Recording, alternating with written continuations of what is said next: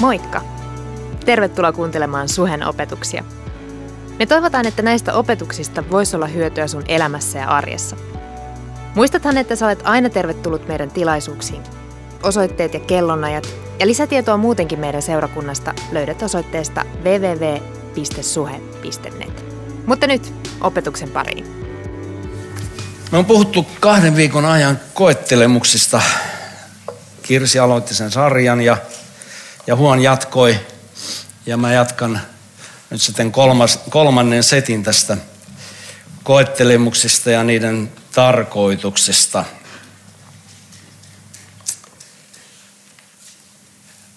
Kysymys, kuinka itse kukin meistä suhtaudutaan koettelemuksiin. Pekalla on näinä päivinä iso koettelemus. Tai entä silloin, kun sä joudut koettelemuksiin, miten sä suhtaudut niihin? Usein nämä koettelemukset, ne todella paljastaa sen, mistä me ollaan oikein tehty. Silloin tulee meidän todellinen luonne ja perusta paljastetuksi. Tämä alkukielen sana koettelemus, se voidaan nähdä, että sitä on käytetty kahdella eri tavalla. Sillä on siinä mielessä hyvä merkitys, että Jumala johtaa meitä koettelemuksiin. Ja kun Jumala johtaa meitä koettelemuksiin, niin se koettelemus on sitä varten, että me voitaisiin kasvaa sen kautta. Se on positiivinen koettelemus. Sitten on negatiivinen koettelemus, eli vihollinen lähettää myöskin omia kokeitaan. Ja hänen tavoitteena on selkeästi tuhota meidät. Ja nämä kiusaukset, tällaiset koettelemukset, niin ne on sellaisia, johon myös Jeesus joutui. Heti kastensa jälkeen ja hän joutui vihollisen koettelemaksi monen viikon ajaksi, jossa vihollinen antoi erilaisia mahdollisuuksia ja yritti langettaa hänet. Eli vihollinen koettelee meitä myöskin. Raamatussa on paljon raamatun kohtia, jotka puhuu koettelemuksista. Ja niitä me katsotaan joitakin, joitakin näitä raamatun kohtia. Pietarin, tai mennään ensiksi korintolaiskirjeeseen. Korintolaiskirjeen kymmenes luku. Siellä on Israelin kansan koettelemukset. Pitkä lista asioita. He 40 vuotta olivat erilaisissa koetuksissa kansana. Ja nyt sitten tämä koettelemus, jota tässä puhutaan, niin se, siihen, se tuodaan myöskin sitten meidän tasolle. Mä luen tämän kappaleen täältä kymmenes luku ensimmäistä korintolaiskirjettä. Veljet, en tahdo teidän olevan tietämättömiä siitä, että isämme, isämme olivat kaikki pilven alla, kulkivat kaikki meren poikki, Heidät kaikki kastettiin, Mooseksen pilvessä ja meressä. Kaikki he söivät samaa hengellistä ruokaa, joivat samaa hengellistä juomaa. He joivat hengellistä kalliosta, joka seurasi heitä. Se kallio oli Kristus. Ajattele, mitkä mahdollisuudet jokaisella. Kaikki oli nähnyt valtavia ihmeitä. Suuria ihmeitä, jotka Jumala teki tälle kansalle. Sitten sanotaan useimpiin Heistä Jumala ei kuitenkaan mieltynyt, saivat hän se surmansa autiomaassa. Ja nyt sitten tuodaan tämä meidän tasollemme. Tämä tapahtui varoittavaksi esimerkiksi meille, ettemme himoitsisi pahaa niin kuin he himoitsivat. Toiseksi, älkää myöskään ruvetko epäjumalan palvelijoiksi niin kuin jotkut heistä, onhan kirjoittu, kansas istui syömään ja juomaan ja sitten se nousi ja aloitti ilonpidon. Seuraavaksi älkäämme harjoittako haureutta, niin kuin jotkut heistä harjoittivat. Heitä kaatui yhtenä päivänä 23 000. Älkäämme myöskään kiusatko Herraa, niin kuin jotkut heistä kiusasivat. Käärmeet surmasivat heidät. Älkää myöskään nurisko, niin kuin jotkut heistä nurisivat heidät surmasi tuhoja. me ajatellaan, että no, tämä oli Israelin kansan ää, tarina, miten tämä meihin liittyy. Mä uskon, että meillä jokaisella voi olla näitä samanlaisia koettelemuksia, kiusauksia. Ja sitten sanotaan jakessa 11, tämä mikä tapahtui heille oli esikuvallista ja se on kirjoitettu varoitukseksi meille, joille on tullut maailman aikojen loppukausi. Nyt tämä tuodaan tähän aikaan. Tämä ei ollut vain Israelin kansan koettelemus, vaan nämä on samat asiat, samat kiusaukset, koettelemukset yrittää tulla myöskin meidän elämään. Ja vihollinen on takana siinä, siinä mielessä, että hän haluaa langettaa meidät. Hän haluaa, että me joudutaan eroon Jumalasta. Mutta Jumala haluaa kääntää nämä koetukset meille siunaukseksi. Joka siis luulee seisovansa, katsokoon ettei kaadu. Jos me ajatellaan, että mä nyt tässä kyllä selviän näistä jutuista ihan omalla voimalla. Jos mä kuvittelen näin, että mä selviän omalla voimalla, niin silloin helposti me langetaan ylpeyden syntiä ja me kaadutaan. Sitten sanotaan jakas 13, teitä ei ole kohdat muu kuin inhimillinen kiusaus. Jumala on uskollinen, hän ei salli teitä kiusattavan enempää kuin kestätte – vaan salliessaan kiusauksen, tai koetuksen, tämä on sama sana kreikan kielessä, hän valmistaa myös pääsyn siitä, että voitte sen kestää.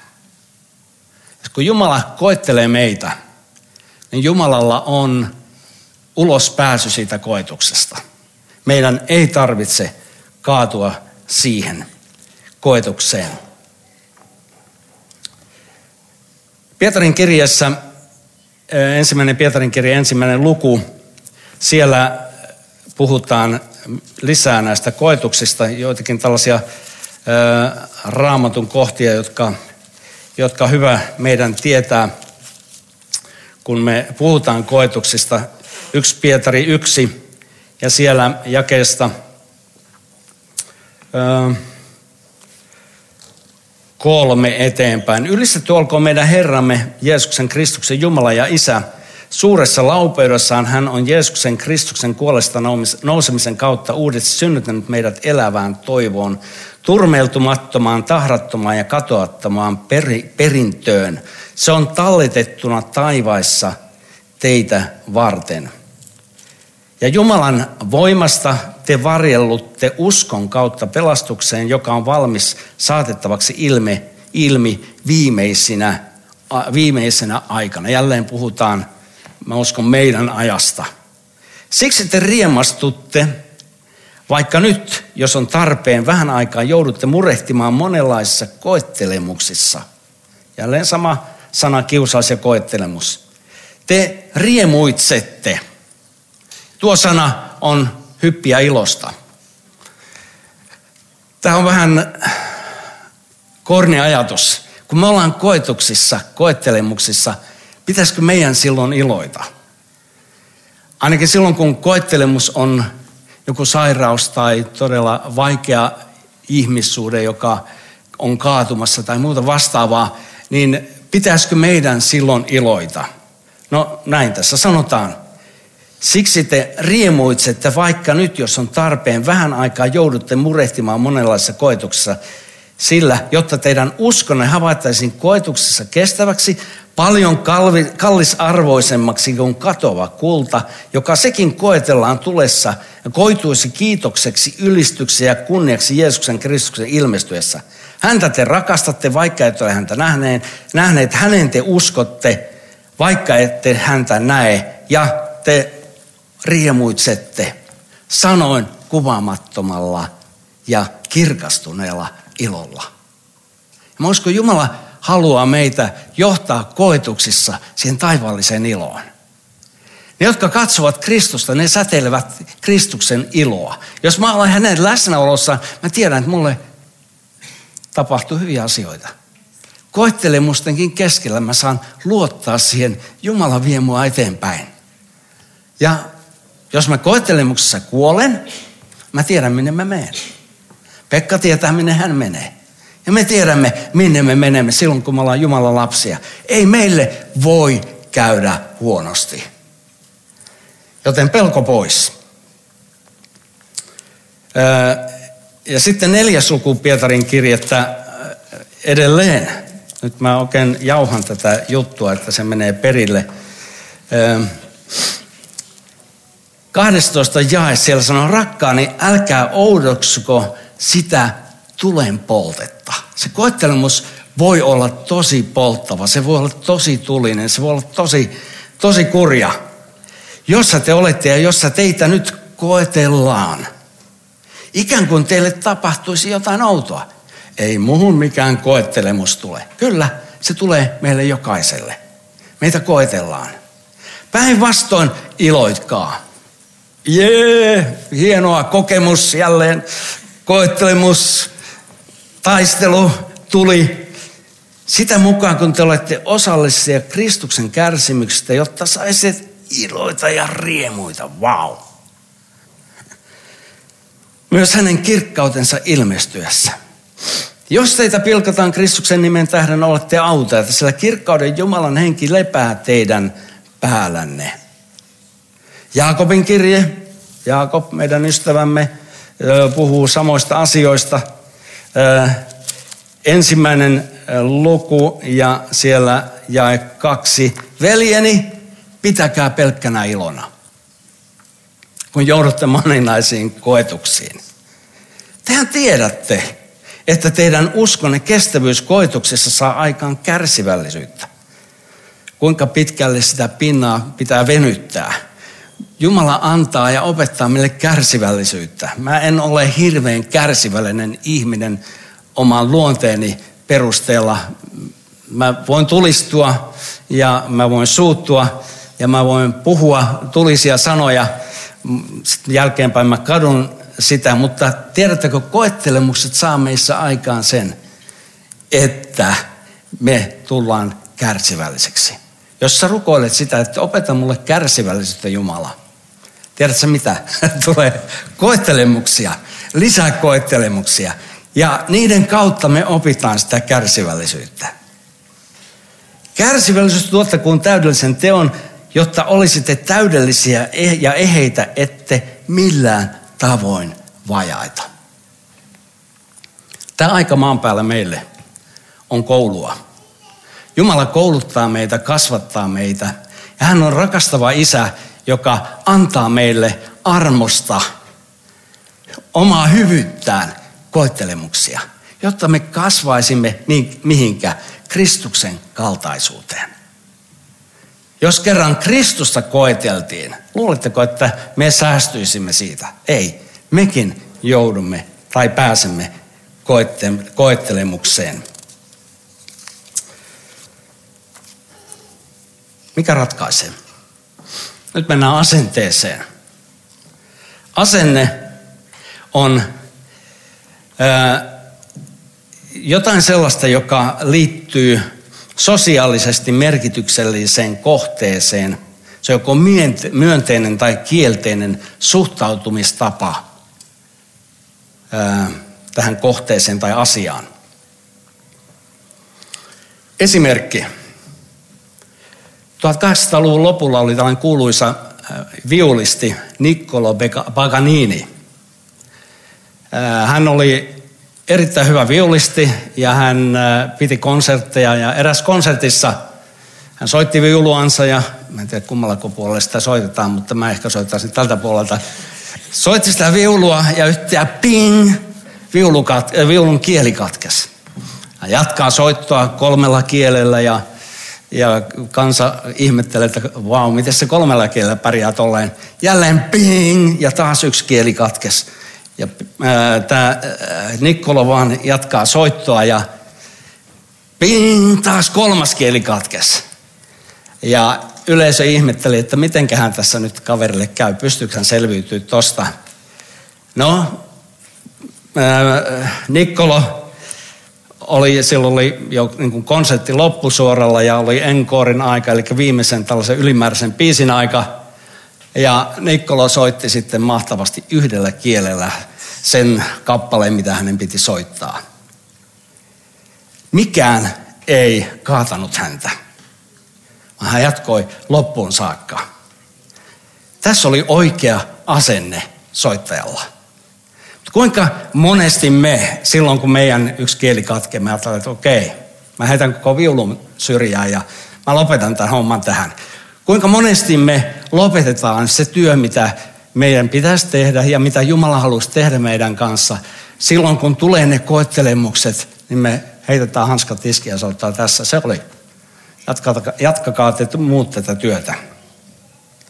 Toinen esimerkki on holokaustista, äh, juutalaisvainoista, lääkäri Viktor Frankl, joka, Frankle, joka oli juutalainen, äh, Itävallan juutalainen ja hänet natsit ottivat kiinni ja hän oli kolme vuotta kahdella eri keskitysleirillä.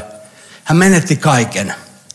Menetti kaiken. Menetti vaimonsa, menetti isänsä, menetti tyttärensä, menetti kaiken omaisuuden. Ja siellä hän on natsien edessä alastomana.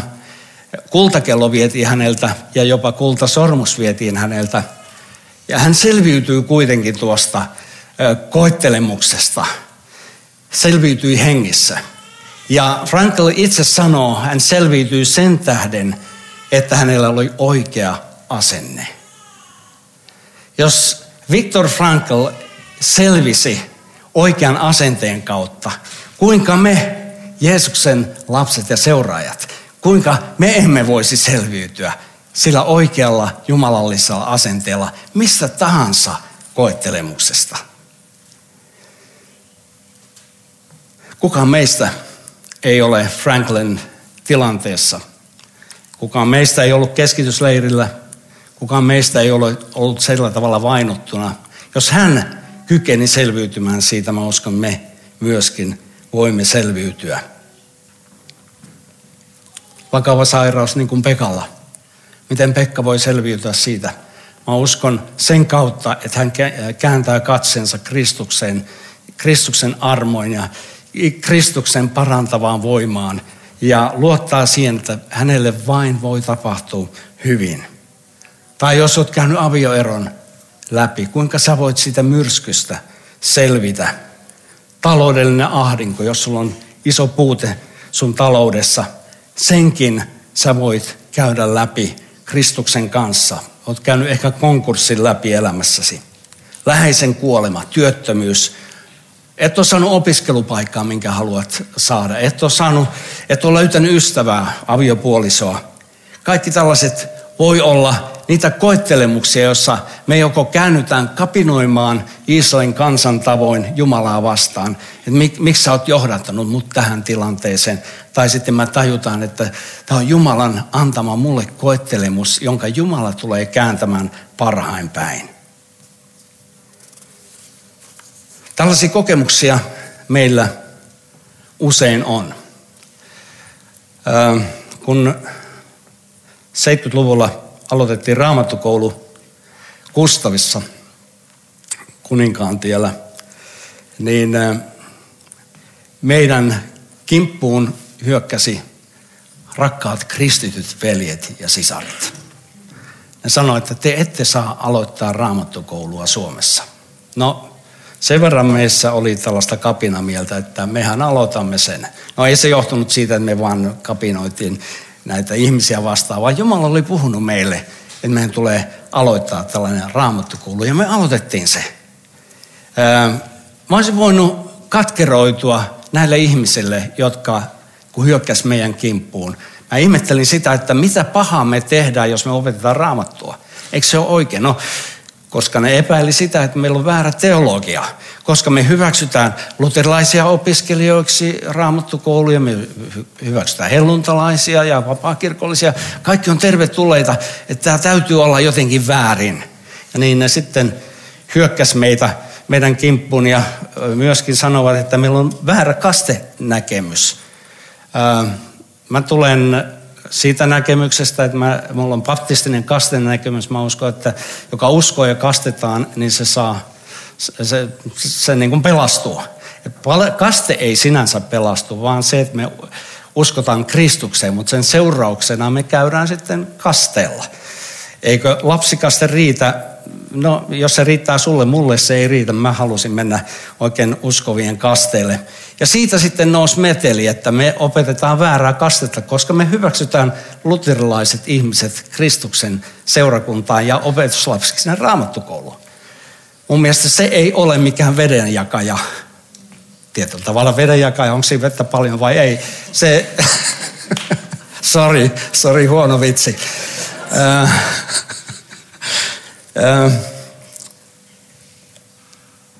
Niin tapahtuu niin, että sitten yhdessä lehdessä, en mainitse lehden nimeä, lehdessä oli kirjoittu artikkeli meitä vastaan. Oli tällainen julkilausuma, jossa raamattukoulua syytettiin siitä, että meillä on väärä kasteopetus.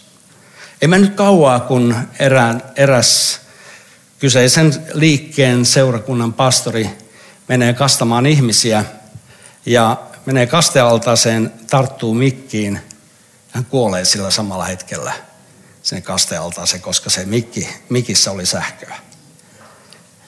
Tämän jälkeen tämän kirkokunnan piirissä alkoivat jo puhumaan, että tehtiinköhän me väärä päätös, kun me alettiin tuomitsemaan näitä raamattu, tätä raamattukoulua tästä kasteopetuksesta. No, se oli tietysti erittäin surullinen tapahtuma.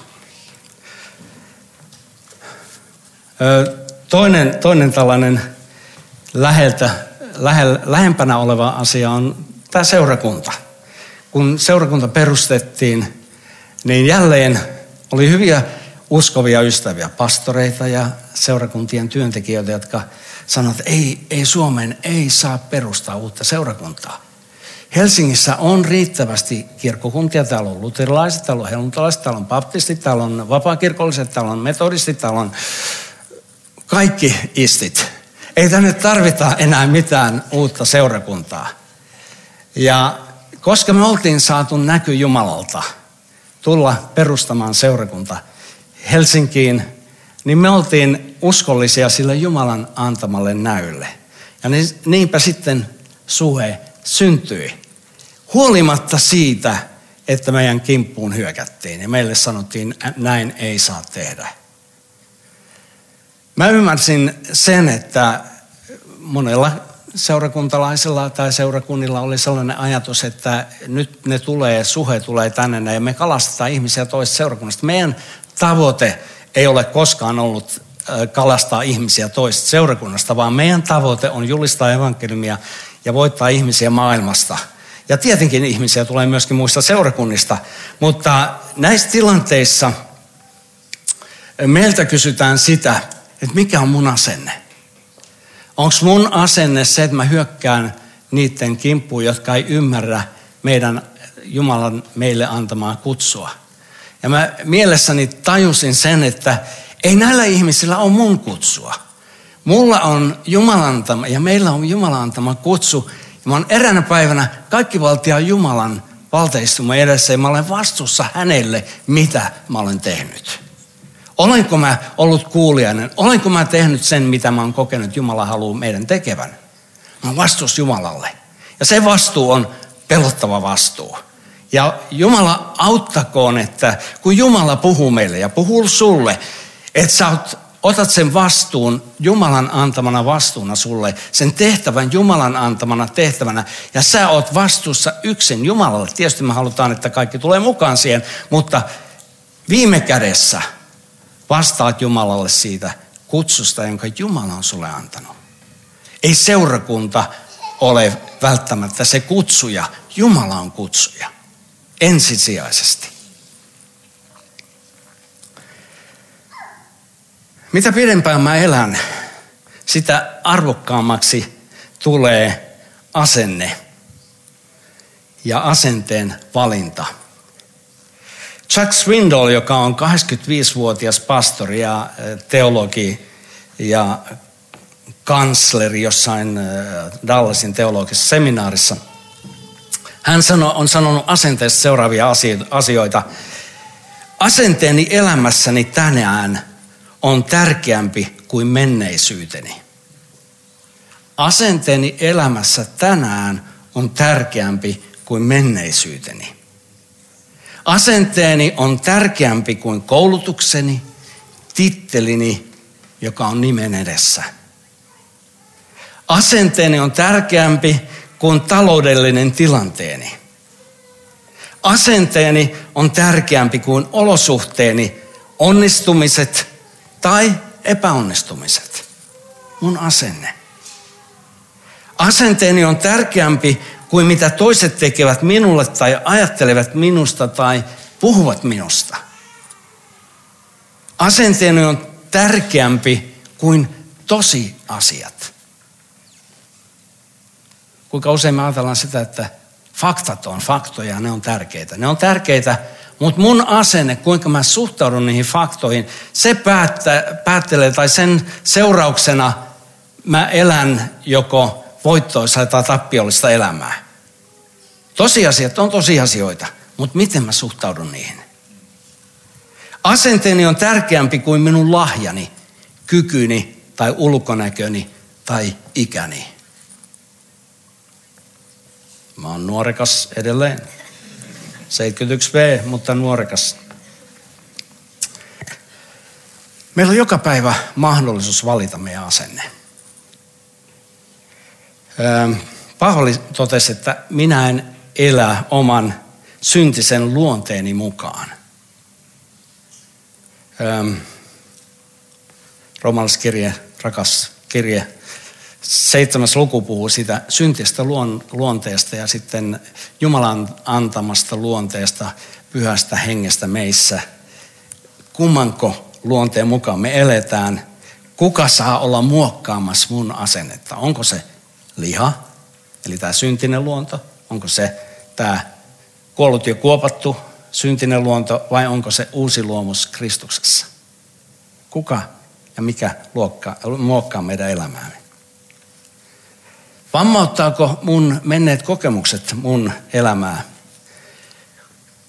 Onko käynyt niin, että kun niitä kieliä on mennyt poikki, niin sitten mä oon heittänyt sen viulun, sen kutsun ja sen Jumalan palvelutehtävän syrjään, koska se nyt ei toiminut sitten niin kuin mä olisin odottanut.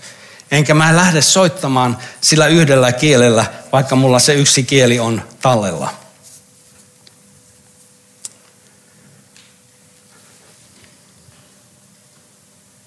Asennekoettelemuksessa.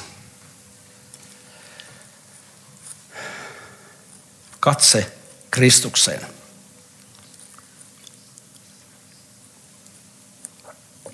Hän antaa oikean näkökulman. Hän antaa oikean asenteen. Pyhähenki meissä nostaa meidät olosuhteen yläpuolelle näkemään myöskin näitä Jumalan mahdollisuuksia. Jos mä katson vain inhimillisesti mun omaa kykyä ei tule mitään. Kyvytön, osaamaton, ei ole puhujalahjoja, ei ole kykyjä, ei ole mitään, ihan nolla. Veljen sanat oli ihan, ihan tota totta. Nuorena sanoit, että susta ei tule koskaan yhtään mitään. Ei musta tullut mitään muuta kuin Kristuksen lapsi ja Kristuksen seuraaja. Ja tällaisena mä palvelen Jumalaa.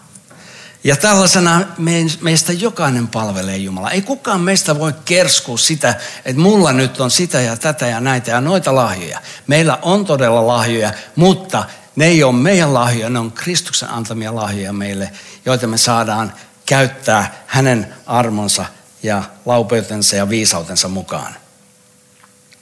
Joitakin oikeita asenteita lopuksi, mitä mä haluan jakaa, mitkä mä näen mitkä, me, mis, mitkä tulisi olla meissä.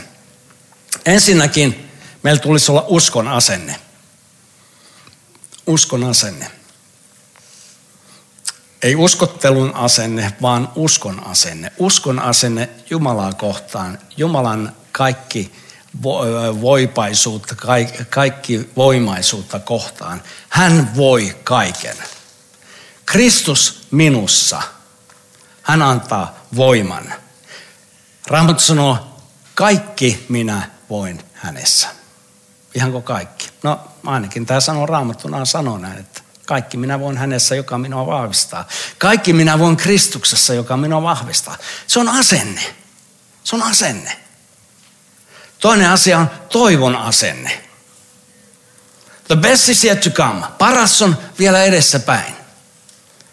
Paras on vielä edessäpäin. Parhaita asioita on edessäpäin. Mä uskon, että tulevaisuus on täynnä asioita, jotka todella innostaa meitä. Tulevaisuus on täynnä asioita, jolloin ihmiset tulee tuntemaan Kristuksen, jolloin tässä kaupungissa tulee tapahtumaan muutosta. Tulevaisuus on kirkas, se on valoisa. Maailma synkkenee, mutta Jumalan seurakunta kirkastuu kirkastumistaan aina sydänpäivään saakka. Se ei himmene, lamppu ei himmene, suhen valo ei himmene, seurakunnan valo ei himmene. Se kirkastuu kirkastumistaan aina sydänpäivään saakka. Sitä mukaan kun kynttilät syttyy meissä, sitä mukaan kun Kristuksen, Kristus saa valoa ja tilaa meissä. Ja pimeys väistyy. Toivon asenne. Pidetään toivosta kiinni. Rakkauden asenne. Korintolaiskirjassa puhutaan 13 luku ensimmäinen korintolaiskirje, puhutaan, niin pysyvät nämä usko, toivo ja rakkaus. Suurin niistä on rakkaus. Suurin niistä on rakkaus. Täyttyköön seurakunta jumalallisella rakkaudella, Jumalan rakkaudella, ei meidän inhimillisellä rakkaudella, vaan yliluonnollisella, yliluonnollisella agape rakkaudella. Kun se saa vallata meidät, hei, mitä tahansa voi tapahtua. Neljäs asia on anteeksi antava asenne. Mä aina annan anteeksi. Silloin kun mä koen, että mä oon tullut loukatuksi, mä päästän irti. Mä annan anteeksi. Anteeksi antaminen on irti päästämistä kaikista syytöksistä. Me eletään rikkinäisessä vajavaissa maailmassa, jossa meille sanotaan asioita, meistä puhutaan asioita. Hei, pist tulee vaan mä annan anteeksi. Näin teki Jeesus. Hän antoi anteeksi ristillä. Hän sanoi, isä anna heille anteeksi. He eivät tiedä, mitä he tekevät. Ja sama asenne tulee olla meillä, kun me ollaan Kristuksen seuraajia. Paljon puhutaan, itse kustakin, puhutaan mitä tahansa, sillä ei ole mitään väliä, mutta mä tiedän, mitä isä sanoo. Mä tiedän sen, että isällä on hyviä ajatuksia mua kohtaan. Mä tiedän, että Jumalalla on hyvä suunnitelma mun ja meidän elämää kohtaan tai seurakuntaa kohtaan. Mä tiedän sen.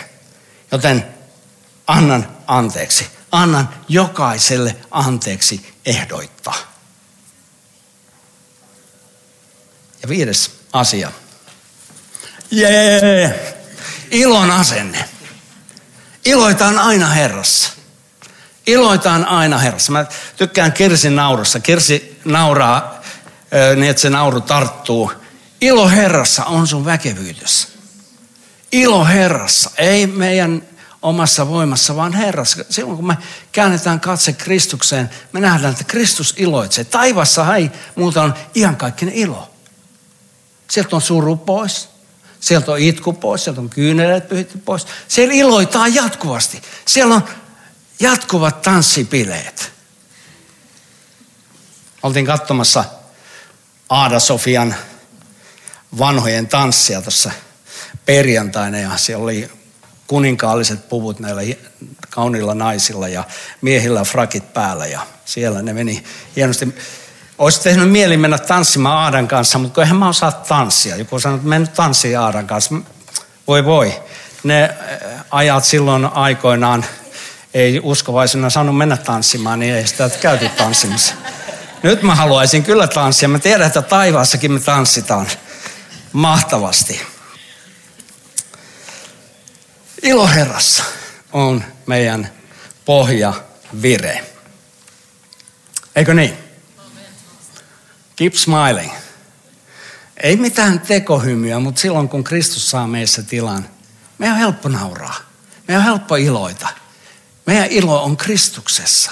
Meidän ilo on Jumalan tahdossa, Jumalan tahdon toteuttamisessa. Ja se tuo sellaisen helppouden ja keveyden. Me voidaan jopa nauraa vastoinkäymisille. Jumala, kun nostaa meidän katseen näkemään se, mikä on hänen mahdollisuutensa vastoinkäymisissä, mikä on hänen mahdollisuutensa koetuksissa, että hän on paljon suurempi kuin meidän koetukset. Ja nämä koetukset on vaan lautoja meidän kasvuun. Meidän elämä kasvaa vaan ja menee eteenpäin. Mitä enemmän me voitetaan näitä koettelemuksia, me voitetaan ne Kristuksen kautta, ei meidän omassa voimassa. Ja pyhähenki on lähetetty meille sitä varten, että me voitetaan. Me ollaan voittajia. Vai mitä Fanni? Let's do it.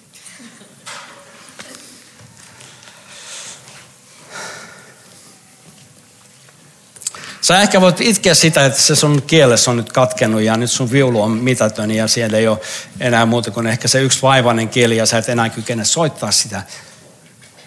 Mitä silloin väliä? On siinä yksi tai neljä kieltä. Soita sitä yksikielistä. Jumala on antanut sulle lahjan. Sä, joka oot Kristuksen seuraaja, seuraa häntä, tee se ja toteuta se kutsu, minkä Jumala on sulle antanut. Mutta sä, joka et vielä ole Kristuksen seuraaja, sä et ihmettelet ehkä mitä täällä on ja missä täällä oikein puhutaan ja, ja mikä tämä Kristuksen seuraaminen on. Jeesus kutsui maan päällä ollessaan 2000 vuotta sitten ihmisiä seuraamaan häntä. Ja hän antoi ihmisille heidän syntinsä anteeksi. Hän kutsui heitä tulemaan yhteyteensä. Niin tämä sama kutsu, jonka Jeesus esitti ihmisille, tule ja seuraa minua, se on meille tänään voimassa. Jeesus kutsuu meitä, tule ja seuraa minua.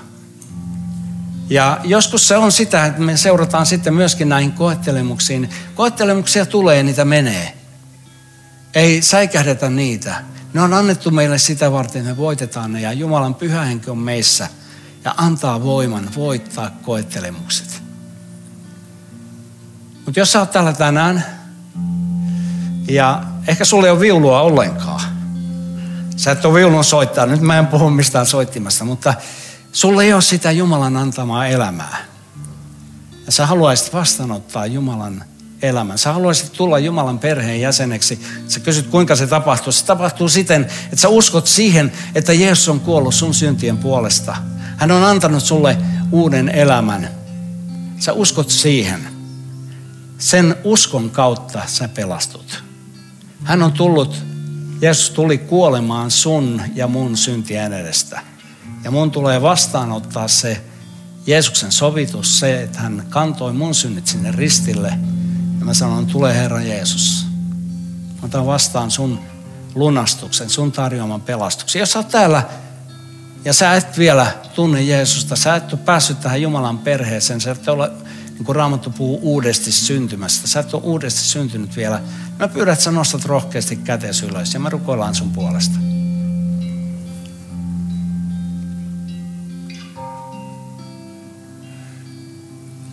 Onko täällä yhtään sellaista ystävää?